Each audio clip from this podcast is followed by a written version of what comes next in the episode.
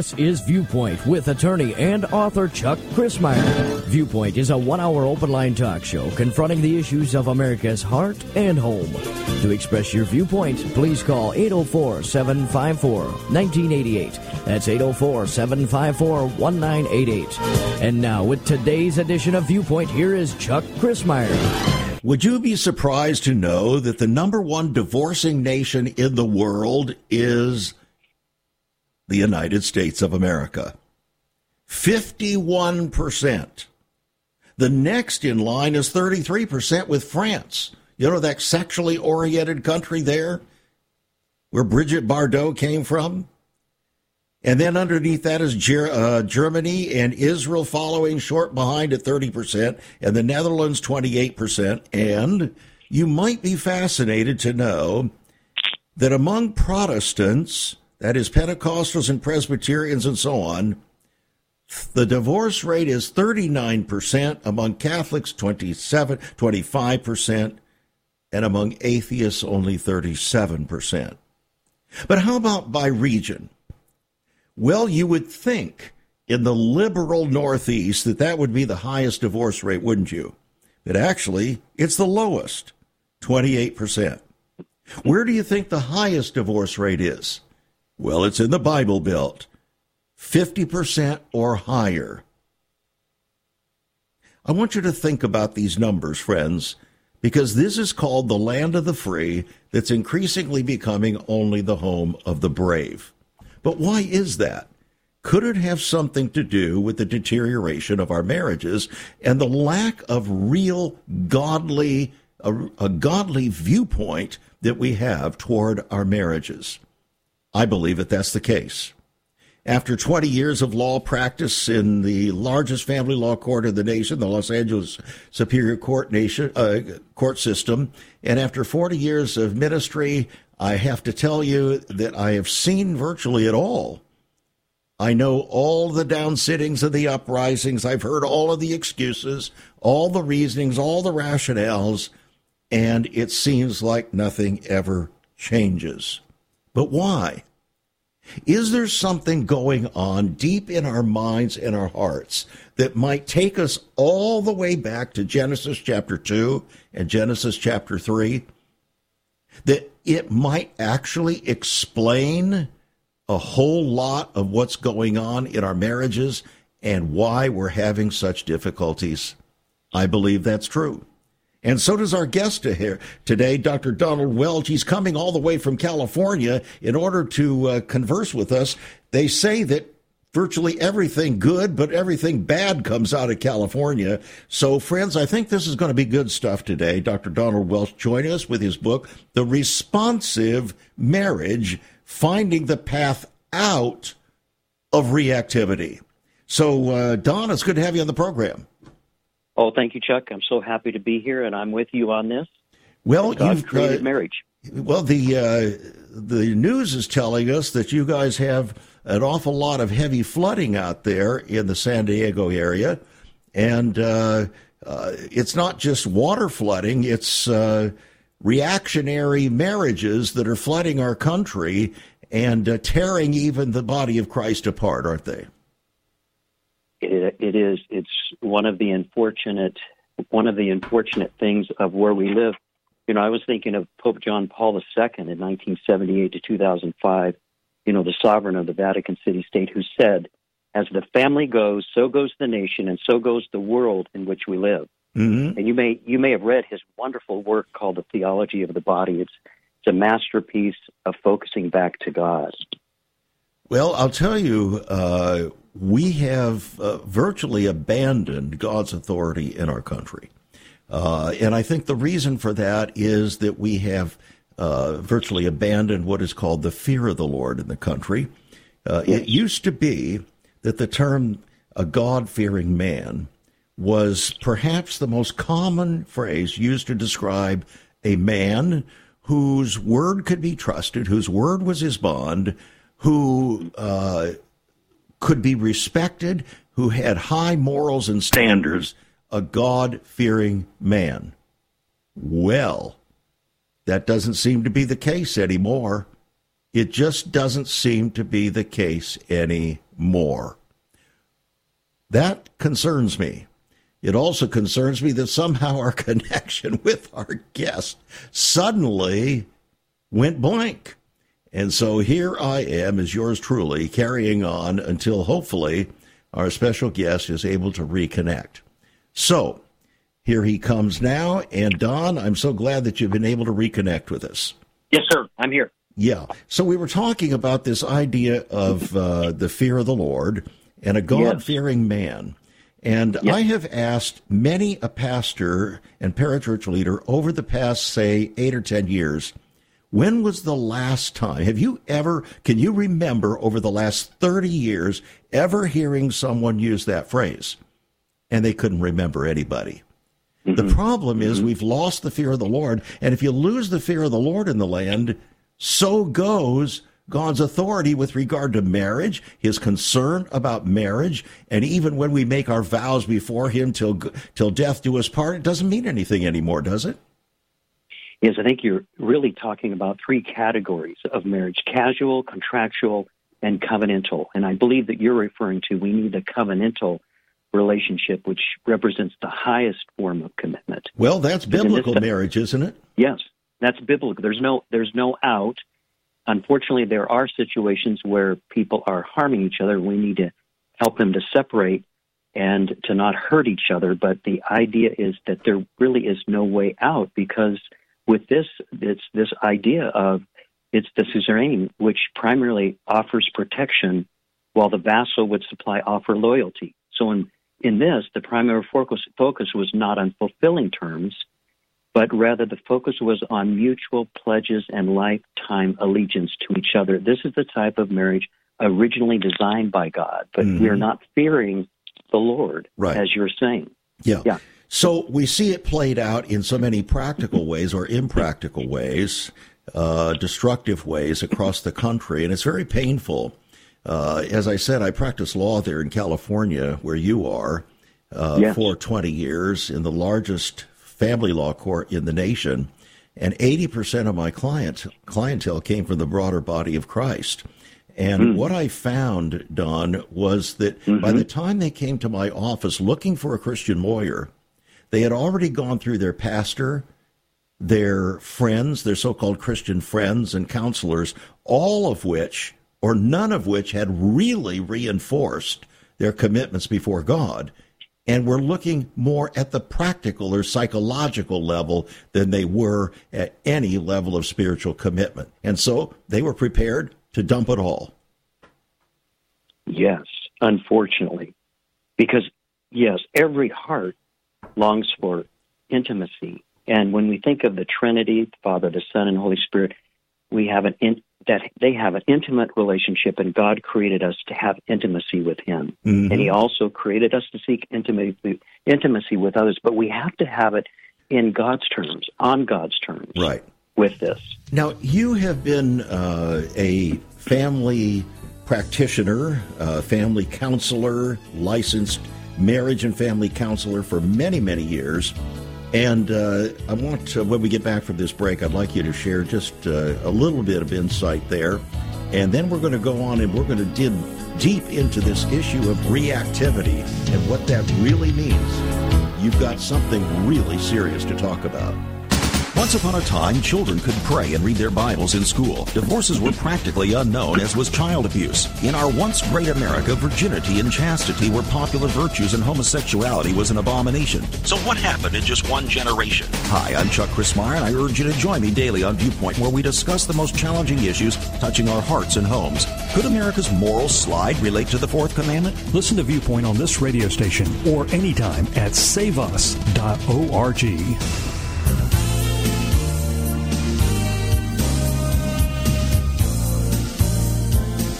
Exactly 20 years ago, Christianity Today made this statement Marriage is a crumbling institution.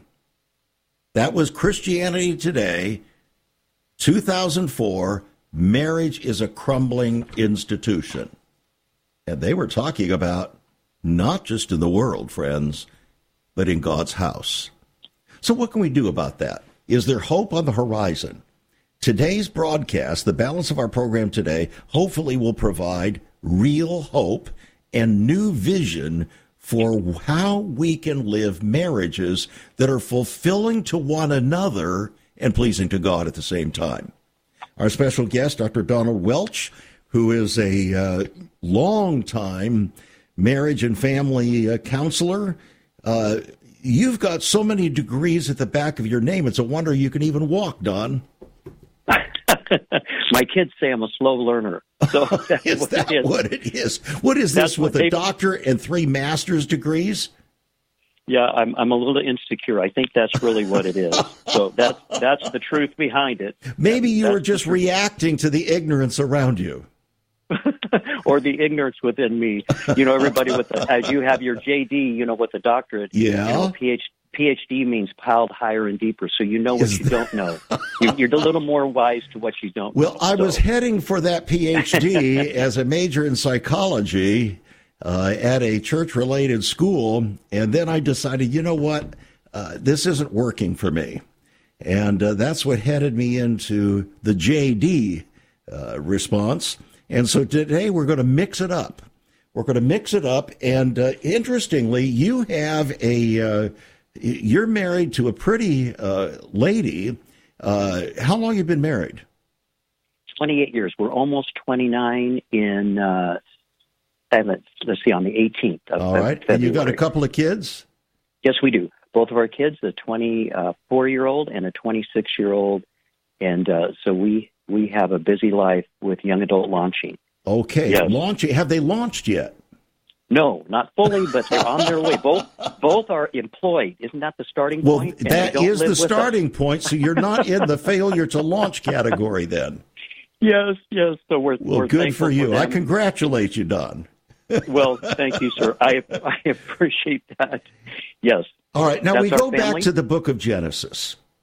And uh, we find in the book of Genesis a very simple story that all of us are familiar with. And Yes. that is that uh, God created Adam, and then he found that uh, all the other animals and beings had mates, but Adam was alone. And so he said, That's not good. Not good for Adam to be alone. And so he created a woe man out of Adam, uh, out of his rib and he brought them together, performed the first marriage, and he says, Now, what I have put together, man must not put asunder. Now, he didn't give any privilege for man to put that asunder either. No privilege No. whatsoever. He said, What I have put together, man must not, cannot rightly put asunder. So, they're together now, and the very first thing that happens in recorded scriptural history is then the tempter or the serpent comes upon them. Yes. Now, are you suggesting, was God suggesting that if you get married, you're going to have big problems with Satan?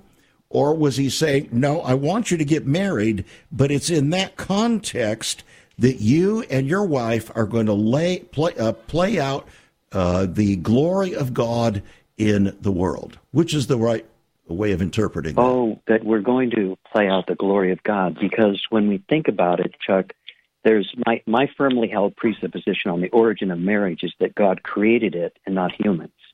It's therefore unmalleable and immutable. In my view, God is the original designer and craftsman of, as you said, of the two genders Yeah. and the process by which they would bond and procreate. As such, He is the owner of the design. All right. So, really what do you do with the statement of William Jefferson Clinton in Southern California in 1997? Here's what he said to a group of gathering admitted homosexuals. First time an American president had ever knowingly addressed an exclusively exclusive audience of practicing homosexuals. And here's what he said. We are in practical ways changing the immutable or unchangeable ideals that have guided us from the beginning. What do you make of that statement? Well, it's very unfortunate because there is no research to date that indicates that a person is born homosexual. They may have leanings and attraction toward the same gender, Yet there is no research to date that would state that that homosexuality is is a truism. But the problem with that statement is that it's far more pervasive than that. It applies to virtually everything. that is, if you look at what's happened in the area of marriage, it started with the breakdown of marriage in 1968 with uh, Ronald Reagan's No Fault Divorce Act there in California. Yes. And yes. it spread like wildfire from there. So, in effect, we began all of this breakdown with the breakdown of our allegiance to God's version of marriage. So, we actually agreed in God's own house throughout the 1970s that we are, in practical ways, changing the immutable ideals that have guided us from the beginning. Isn't that what we really did? Uh, unfortunately, and if you've read, as I've read, what Ronald Reagan indicate, he put this imprint and said it verbally that that particular uh, constitutional, you would know the term as an attorney, to actually change the direction of a no fault marriage mm-hmm. into a no fault marriage. It was the worst, worst of his decisions in his entire career. That's what he said. And, he admitted and he that. Moved yeah, he admitted it, and he Praise moved the Lord for that. but it still yes. happened. It still yes. happened, and it reverberated yes. not through the secular community alone, but through the Christian community under the aegis of God is love in the 1970s, and then it metastasized from there up until our current date. So now we go back to Genesis chapter 2 and 3. God mm-hmm. performs the marriage. Satan comes and he asks three of the most important words in the Bible Hath God said? Hath God said? Aren't mm-hmm. those, isn't that the phrase that's hovering over our entire country and the entire church today? Yes. It's um it's almost like out on the limb. Yeah. Where Shirley MacLaine said uh, her statement was, "I am that I am." She's quoting out of the Bible right. and replacing God with her, or replacing our fear of God, as you started in this conversation. Right. Our fear of God is recognizing He's in charge. I'm not in charge. So no sooner did Satan come to with that question that Eve responded and, and basically said yes, but or Abe, uh, actually Satan said yes, but that's what God said, but and he inserted a rationale to why it couldn't be uh, completely true. So Eve followed that. Then she, shall we say, induced, I won't say seduced, induced Adam to join her in uh, that quasi rebellion against God's authority. And the very next thing we find is they're accusing one another. Satan, uh, Eve is accusing Satan, that serpent, he did it.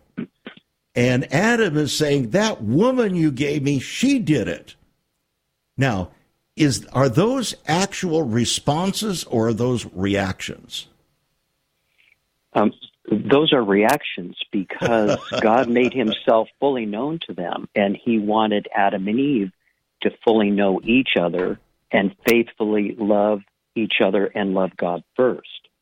So, so it's out is, of that that comes your book, The Responsive Marriage, because what you have discovered after so many years of counseling as a godly counselor, you have discovered that within so called even Christian marriages, people are so prone to react rather than to respond that it increase their reaction multiplies metastasizes until they virtually destroy one another and there's nothing left. Yes. That, that's exactly what i'm suggesting very mm-hmm. clearly. Mm-hmm. okay. If i may just add, may add to that that i was noticing chuck a common characteristic in couples. I was uh, I was counseling who, were struggling with communication in their marriage. One or both were reacting to the other involuntarily mm-hmm. and without initial conscious thought. For example, rolling the eyes, sighing in exasperation, quickly escalating all signs of reactivity, and only after the reaction occurred was the individual aware of it. So we could make a case that for Adam and Eve, that their reaction that you will become like God. It's our greatest temptation. That's why mm-hmm. when we see rational thought that that overtook the 20 and 21st centuries when we moved to looking for psychologists rather than our pastor. You know, the pastor will point us to Jesus. Uh, not all psychologists will point us to just logical thinking. Yeah. But in this case, we we turned from that, and I, I, I then developed what we call where you would measure both temperament and temperament expression to, to try to respond to your question a little more and then provide the individual with a profile of their responsiveness versus reactivity, we then could increase awareness and uh, provide the opportunity for the individual to choose alternative responses before mudding, mudding the waters with their involuntary reactivity. All right. Well, you've just mentioned the key then to the entire message and the book the word choose. And we need yes. to build on that, and we're going to build on that. But before we do, I want to make your book available to our listeners here today. The Responsive Marriage, friends, finding the path out of all of this knee jerk reactivity that doesn't lead anywhere but down. It's a $25 book, yours for $22 on our website, saveus.org. Saveus.org.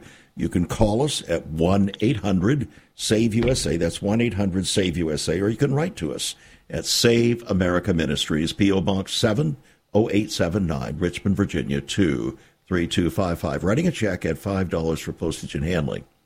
I believe that uh, Dr. Don here has really latched onto something very, very important.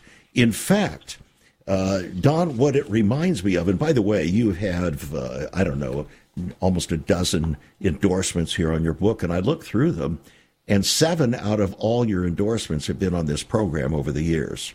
One of oh, those, wonderful. One of those, Emerson uh, Eggerichs, had written yes. the book concerning uh, love and respect. Yes. Well, this is very similar to that.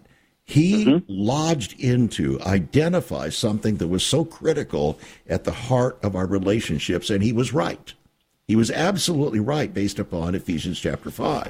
But now mm-hmm. you have latched onto something that uh, is extremely perceptive, and all of these, these uh, marriage and family folk uh, are saying, yeah, you've really honed in on something that is serious, very important, and if we don't get a hold of it, we're just going to continue on the road uh, to dump our marriages in the garbage dump. Garbage dump. So let's talk now about this matter of reactivity. Uh, what does it mean to react as opposed to respond? Okay. May I just suggest with that question that many couples believe really, Chuck, that their past is in the past and it doesn't affect them today. And others may they may believe that their past can affect them, but they don't think they have dealt with it. Okay. And it is now irrelevant. So the truth is emotions never forget. And this is this is why the scripture is so important, even first John one nine, if we confess our sins, he's faithful and just, and he will not only forgive us, but cleanse us yeah. from un- all unrighteousness. You know, I'm but, glad you brought that up because uh, actually, my wife and I have been married for uh, almost 58 years now.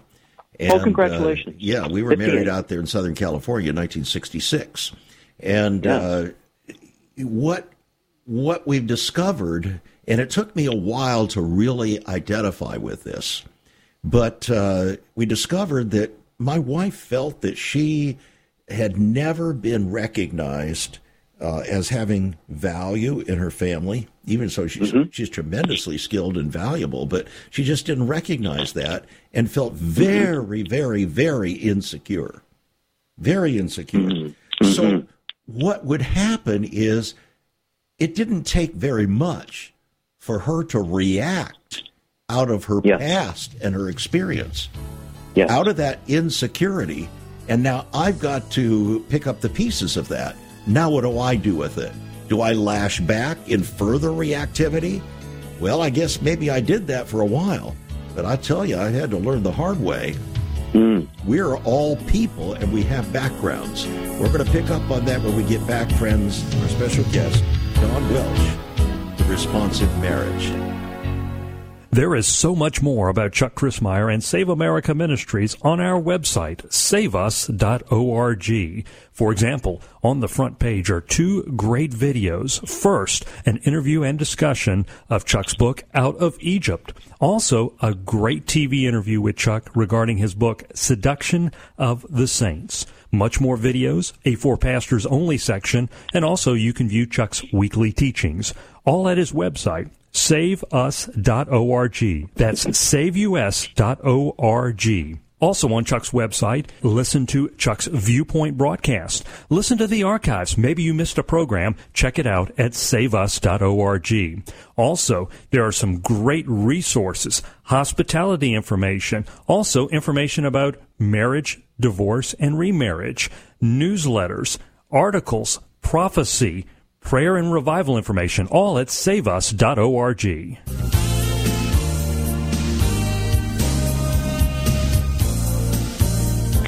Welcome back to Viewpoint. I'm Chuck Crismier. Are you reacting or acting? Uh, are you responding to things or are you reacting with a knee jerk reaction to things that are said uh, in your family, uh, between spouses, or even in other relationships? Because this same principle applies everywhere. You know, there's a fundamental rule of science that says for every action, there is an equal and opposite reaction. For every action, there's an equal and opposite reaction. Well, that may be a rule of science, but maybe it's not intended to be a rule of human relationships.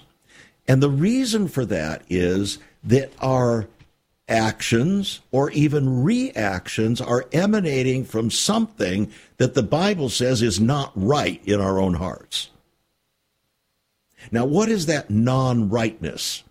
It's called the flesh. And the Bible says that the flesh reaps corruption. So if we're responding or acting or reacting out of the flesh, guess what's going to happen? It's going to reap corruption. Does that make sense now, Don? Absolutely. This is the challenge. The challenge is we are reacting out of our flesh. We see this in somatic medicine. And if I may just say it this way, because I'm, I'm, I'm a believer first, my first undergrad was in biblical literature. Mm-hmm. And then I had two masters in Bible. So I think through a Bible, even though I'm a, an active therapist working with hundreds of uh, couples. Mm-hmm. But let's let's put it this way for just a moment, if you don't mind. Responsive marriages, I mean me- messages. Excuse me. I'm thinking of marriage. Responsive messages are thoughtful, deliberate, and controlled expressions, while reactive messages are involuntary, mostly unconscious, And emotional. usually unregulated. And emotional, yes, unregulated. When you say unregulated, you're really meaning emotional, aren't you? That's that is. Excuse me. That's what I mean. We're we're emotional. Yes, it's sort of like if you may remember your class in psychology, where William James, 1898, he's the one who was the pioneer of psychology and said, "Well, when I cry, I know I'm sad, or when I laugh, I know I'm happy." The concept has been a divisive concept in science, whether we feel something first or think it. And I happen mm-hmm. to think God believes we feel because Philippians 4 tells us be anxious for nothing, but in everything in prayer and supplication with thanksgiving. And he says he will guard your heart Mm. and mind in Christ Jesus. He could have inverted that. He could have said, Paul, we, that's not correct. We need to put mind first, but he put emotion. So suffice it to say for now that responsive messages then emerge from the thinking part of the brain, while reactive messages emanate from the feeling part of the brain. hmm And this is where this casual marriage, when we were talking about that, rather than a covenantal, well, I just don't feel like I love this person anymore. How many times have you and I heard that uh, in your work as an attorney, Oh, pastor? yeah. Yes. So we, we fell out of love. Now, you didn't fall out of love. You reacted Right. out of love uh, through a variety of circumstances that have led you to the place where you say, I've fallen out of love. Yes. hmm So, so when we think about it, if we can dive a little deeper into um, when when the conflict, I believe that what can really start this is when the marriage and a spouse don't meet either's of the other's expectations. Mhm. Resentment and bitterness starts to grow out of the Right. flesh, And often the conflict we experience with each other in marriage is due to unmet, unspoken, and unprocessed expectations. Doesn't that sound like a therapist like myself? Well, Let's it, process it does sound like a therapist like yourself. But the interesting thing is that I agree with you wholeheartedly. Uh, it's well known and accepted that broken expectations are one of the premier driving forces of the breakdown of our marriages. Yes. Yeah. I had a I had a couple come in. They were married four years, Chuck, and they were sitting on my couch. And so I asked them, um, "How have you divided up domestic responsibilities?" And they looked at each other, looked at me, and said, I, "We kind of did it like our parents did. We never talked. We never talked about that." And then I said, "Well, tell me, does one of you like to do something that you think the other might not enjoy or like?" And she she piped up and said, "Yes, I love taking out the trash." This man stood up with his hands in the air. What? After 40 years of marriage, I hate taking out trash. Why didn't you tell me that 40 years ago? That was an example. If that had not happened, I, I, it really did happen. That is so funny. You say unmanaged reactivity puts a couple on a collision course with each other and can lead to the demise of their marriage. Unmanaged reactivity. You know, uh, I was just thinking as I was preparing for today's program, Don, that Yes. uh, just in the last few days, I've had opportunity to deal with several situations of radically unmanaged reactivity, not in my own house, but in the home of others, because I have to deal with those kinds of things. Uh, I see them. People call me. They contact me. I'm involved with people. And uh, it's very painful. And the problem is we don't see ourselves the way we really are. We have mm-hmm. put a blessing on our reactions because I feel that way. So we've inaugurated our feelings even over our faith, and it's destroying even the church. Oh, yes. We, we become much more impulsive. If you think about it, the unmanaged reactivity puts a couple on a collision course, which you said a moment ago, with each other and can lead to the demise of their marriage. Mm-hmm. Remember that we need to remember that reactivity is much more than just exhibiting anger or escalating during an argument. It occurs whenever one overfunctions, and you talked about a reaction earlier, mm-hmm. one overfunctions or underfunctions in their natural temperament. These extremes of behavior tend to push others away and create distance. Mm-hmm. And so, my experience counseling couples has taught me that a significant correlation exists between unmanaged reactivity and predictors of divorce. And you talked about choice earlier. I just Right. mentioned like the neurological the neurological connections created by a combination of personal choice, uh, perpetuated action, and personality design that form the basis of who we are today. But they are not permanent. Extensive research on the functioning of our brains reveals an amazing capacity. We've all heard this to rewire. Neuroplasticity is the technical term used, as we all know, for this characteristic. And we can alter the pathways of our brain no matter how ingrained or embedded they may be, and thereby change our present circumstances. Well, doesn't that change require a change of heart, though? I mean, It the heart of the matter the is always the heart, isn't it? It's And the I heart of think it man is desperately wicked. Who could know it? That's, yeah, no one knows their heart. I've said that to my university students for 30 years. Never trust your heart. It will likely lead you astray. Always trust God. So, in other never lead words, in other words, what you're saying, Don, is all of these uh, marriage programs and uh, the wonderful love stories and so on. They're always saying, "Trust your heart." Trust your heart, yes. and you're saying Yes, that's false advice.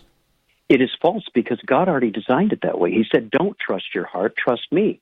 The Bible's clear that we don't know our hearts. We don't know our reaction. Our, our mates do. Our mates, we, we emanate all sorts of emotion from our facial expressions. Um, and so we cannot but be deceived by our heart. So the heart of man is the heart of the problem, and uh, it seems that if we come into a relationship with Christ and are purportedly born again, that that heart problem should have been changed. But maybe it's just giving us an opportunity to restart because we're still having to deal with the flesh. Yes, yes. This is the key. I, I, I was preaching a revival service in St. Joseph, Missouri. And now, wait a, a minute. B.F. Skinner and uh, Sigmund Freud was preaching a revival service? I'm just no, messing. There you, you, go. I've got you. I've got you. And a man came. A man. You got it. A man came forward, and he was. There was a kneeling bench, and he was pounding the kneeling bench, uh, saying, "I wish this anger was taken from me." His wife came up, and she looked like a battered a wife, and he was saying, "I want this anger." And he's pounding the bench, and that man wanted everything from God he possibly could, but he was caught up in the somatic experience of his pain, mm-hmm. his injuries, and that's, I think, what you're saying, because reactivity, I believe, as a strong Christian and a minister, originates from the limbic system.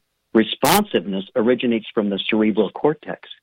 You know, do you, do you and your wife have any animals? Because we have a dog, but I like to think our dog can understand what we're saying. It turns its head, and we look, oh, mm-hmm. oh, she knows what we're saying. Well, she does not have the cerebral cortex that we have, right. which God created only for men and women uh, in in the world, humans, and so He wants us to function from from that area of our bodies. So when um, the Scripture says, and Paul writes in Philippians chapter three, "Let this mind be in you, yes. which was yes. also in Christ Jesus." Yes. What he's really talking about is, look, you can't you can't constantly react out of your flesh, out of your emotions. Yes. All of that has to be bygone and you must now submit yourself to the word, the will, and the ways of the Lord so that yes. you're not reacting but responding in life circumstances. That's exactly true. In fact, in the Gospel of John and other places, Jesus was saying, Father, I pray that we are one, and then I pray that they will be one with us. Yeah. He gives us insight into that His strength can help us to be responsive. Yeah, and you know However, how He did are, that? He did that by beginning that little discourse in John 17 by saying, Sanctify or set them yes. apart according to thy truth. Thy word is yes. truth, not your feelings. Your word is truth. And on that basis, they become one in Christ. Yes. How come that's always left out? We want well, the we want the results without the process. Yes. We want, yeah, you're exactly, you're exactly right. And the idea is submission. You got it. And when we learn, when we learn to submit to God, we learn what I believe in the four C's: closeness, choice, mm-hmm. curiosity, and cleaving. That's found in the book. All right, we um, want to pick up on that when we get back from this break, friends. The responsive marriage, finding the path out of reactivity, very healing, very hopeful. $22 on our website, saveus.org. We'll put this book, helpful and healing book, in your hands. Don't pass it up. We'll be right back. Have you ever considered what the early church was like? Many people are developing a heart longing for a greater fulfillment in our practices as Christians. A recent study showed 53,000 people a week are leaving the back door of America's churches in frustration. What is going on? Why has there not been even a 1% gain among followers of Christ in the last 25 years? Could it be that God is seeking to restore first century Christianity for the 21st century? Jesus said, I'll build my church. Is Christ by his Spirit stirring to prepare the church for the 21st century? The early church prayed together and broke bread from house to house. They were family, and it was said by all who observed, Behold how they love one another. Incredible. But the same can be found right now. Go to saveus.org and click Cell Church. We can revive first century Christianity for the 21st century. It's about people, not programs. It's about a body, not a building. That's saveus.org. Click Cell Church.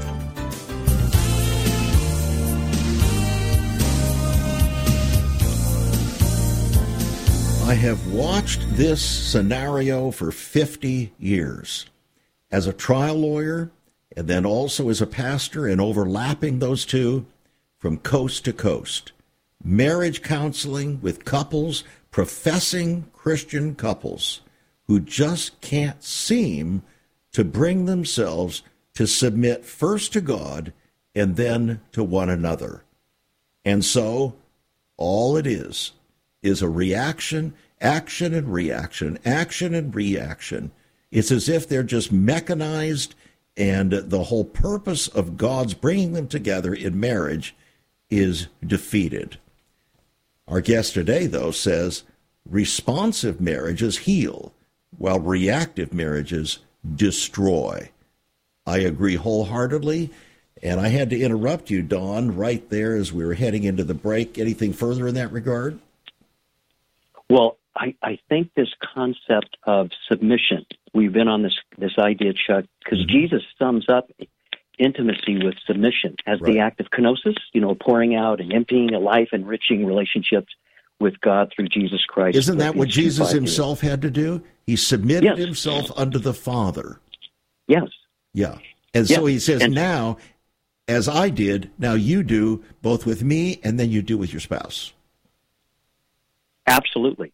And I think that fear of our fellow persons or fear of our mate or fear of our past is different than fear of God. Mm-hmm. if we think back to the Garden of Eden, we remember the punishments God pronounced on the man and woman after the woman after the fall were different. But may I talk just a little bit about this idea of intimacy? Mm-hmm. That from a biblical and scientific understanding, I define intimacy as a close relationship that does not operate at the expense of the self, with a self that does not operate at the expense of the other, and in which each person is fully known and faithfully loved. In other words, each maintains their identi- individual identity while at the same time bonding together. Okay. I would agree with that. Those were a lot of words to be uh, walked out, shall we say, talked out.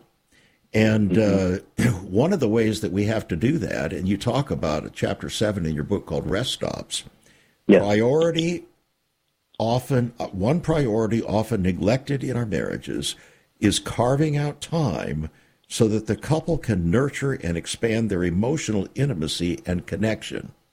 It's, I would call it withness. Now, isn't it yes. interesting that Jesus chose 12 to be with him?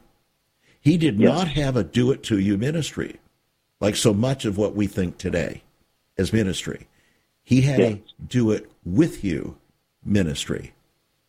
And uh, I think this uh, understanding of withness is critically important. And yet, mm-hmm. uh, I have to tell you, be very honest with you, uh, you know, my wife came to me uh, years ago uh, when I was in law school, and, you know, tremendous pressures there because I was also teaching school full time. And yeah. she was going through, I was putting her through college at that time and so there was very little time for each other. And she came to me one day and she says, Chuck, I don't I don't have any more feelings for you and it scares me. Mm. She didn't get into reaction mode.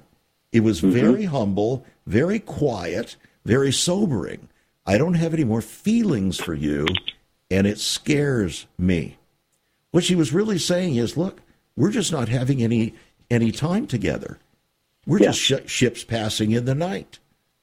How yes. in the world, in that kind of environment, are we to be responsive to one another and not just reactionary? Yes. That's with Jesus. Oftentimes, he was ready to heal someone, and we know the scriptures.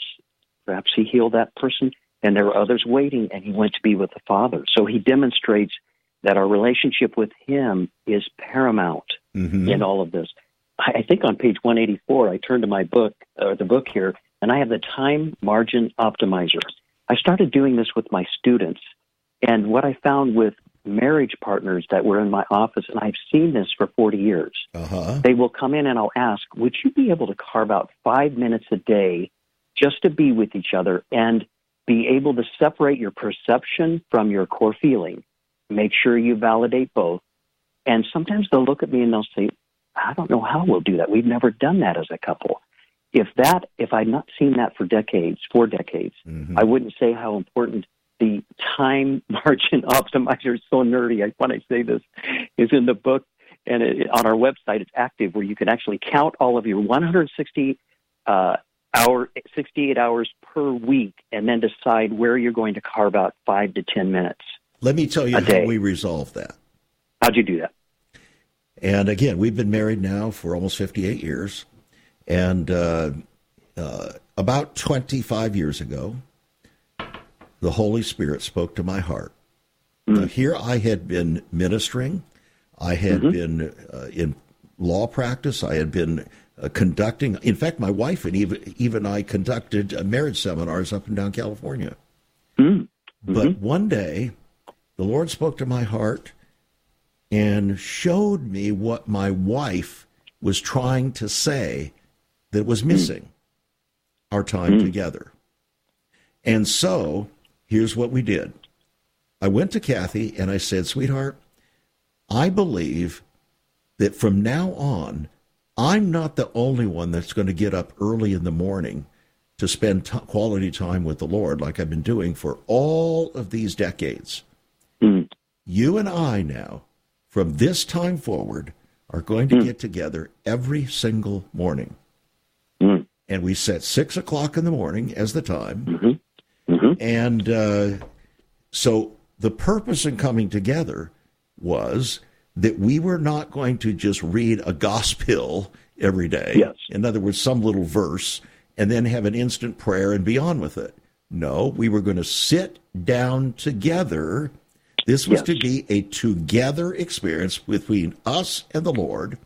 Yes. And in order to facilitate that, I prepared coffee each night so that the only thing we had to do was press the button and we would come together. There wasn't going to be anything interfere. And the very first thing we would do every single day was to p- spend time with the Lord, reading His Word, discussing it, applying it, discussing yeah. the various things in our lives that were akin thereto. And you know what she said to me? and has said over and over again that was the most important thing that we have ever done. It changed wow. everything. It Absolutely. changed everything. And you know what? We do that whether we're in each other's presence or not. If I have to be out of town or she has to be out of town, you know how we do it? By telephone. Yes. We do not miss a day. You're you're better than we are, but we have our morning together as a husband and wife with a devotional. We're in D. James Kennedy's devotional, and it's so beautiful. Um, but and being able to share our opinions. You're, you're devoting with you're you're having a devotional with a dead man. No, not with a dead man. He is now in heaven with my wife. Yes. so, and I was listening. Yes, you you were following the Holy Spirit to set that up with your wife, and yes, wise it's man. changed everything. And you know what? We've shared that with a number of people, and they're doing it too now. Oh, that's so fantastic! Yeah, they're doing it too. Yes. So anyway, uh, it it resolved a whole lot of situations and minimized the reactivity, so that we became responsive to one another and to the Lord together. Yes, I wonder when you're talking about that, Chuck, that, that is allowing space for the Holy Spirit to actually speak on your behalf or speak on my behalf toward you know our our mates our mm-hmm, wives mm-hmm. and allowing the holy spirit which he says he's the great comforter he's come and he he wants to salve the past and soothe the past and so that's allowing for him to do what he says he will do well, yeah, and we have to be willing to allow him to do that. See? Yes. So yes. you talk about, I think this is a good time to bring up what you talk about multitasking. Uh, yes. You say God never intended us to be multitaskers. I thought about that for a minute. I thought, you know what? I think there's a lot of truth in that. Why do you say that? Well, because actually, we uh, he wants us to be present. That's one of our problems. There's so much high anxiety in mm-hmm. marriages much more so than even 40 years ago. Right. That even when we talk about 20 years ago. And so people are reacting out of, like, for example, we're not meant, I don't believe our brains are meant to watch 24 7 death and savage reactions that people have toward each other, the, the wars and the killing, Mm-hmm. that our body and our mind cannot absorb that without it telling a story, as a famous book talks about that. And there's current research that suggests we cannot multitask. Our brain goes into a bit of spasm.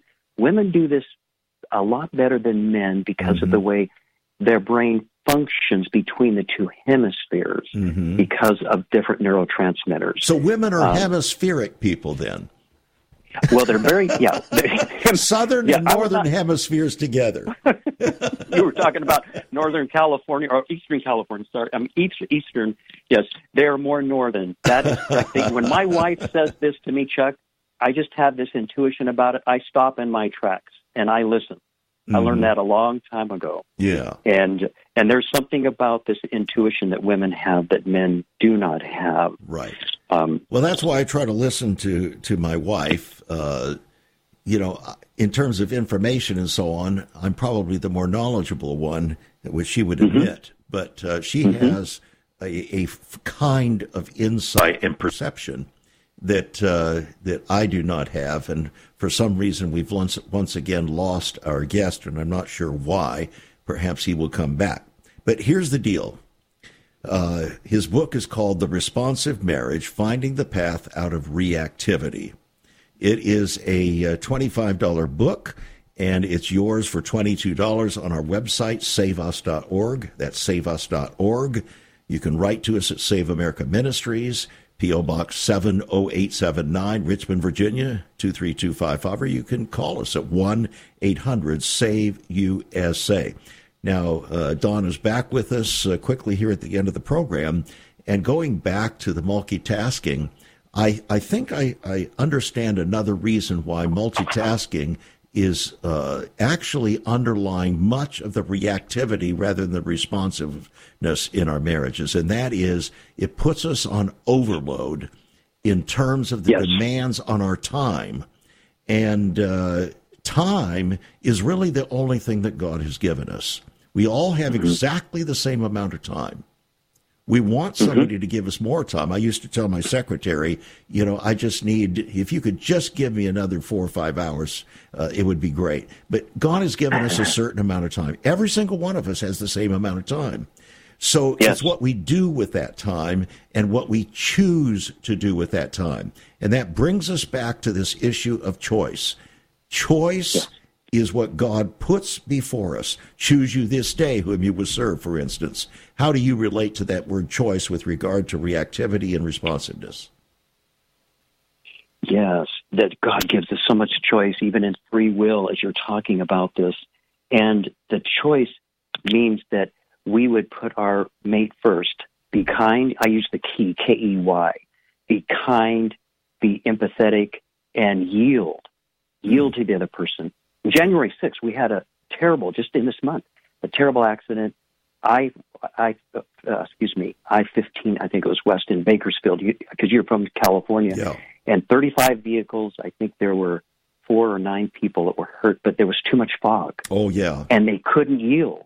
Mhm. And oftentimes our own reactivity can, we don't yield then. There's to too other much person. fog in our lives with uh, all kinds of things, multitasking and every other thing, and uh, Yes. we just not are not in a position to yield. Very good illustration. Hey, Don, thanks so much for joining us here on the program today. Uh, you've got an excellent book here, The Responsive Marriage. Twenty-two dollars, my friends. will put it in your hands. It may just change your life. I know. I know of some folk I'm going to recommend it to. I really do. Right Oh, now. thank you. I just know who I'm going to recommend it to. Whether they do what they do with it will depend on whether they react or respond. Blessings to you. Hold the fort out there in California. I don't know whether you're reacting or responding, Don, but uh, you guys got some difficult things to deal with out there. Uh, you and your Oh, wife are going to have to hold the fort together. Can you do that? Yes. Thanks so much With for God's joining grace, us. for sure. God bless and bless. be a blessing, my friends. You've been listening to Viewpoint with Chuck Crismier. Viewpoint is supported by the faithful gifts of our listeners. Let me urge you to become a partner with Chuck as a voice to the church declaring vision for the nation. Join us again next time on Viewpoint as we confront the issues of America's heart and home.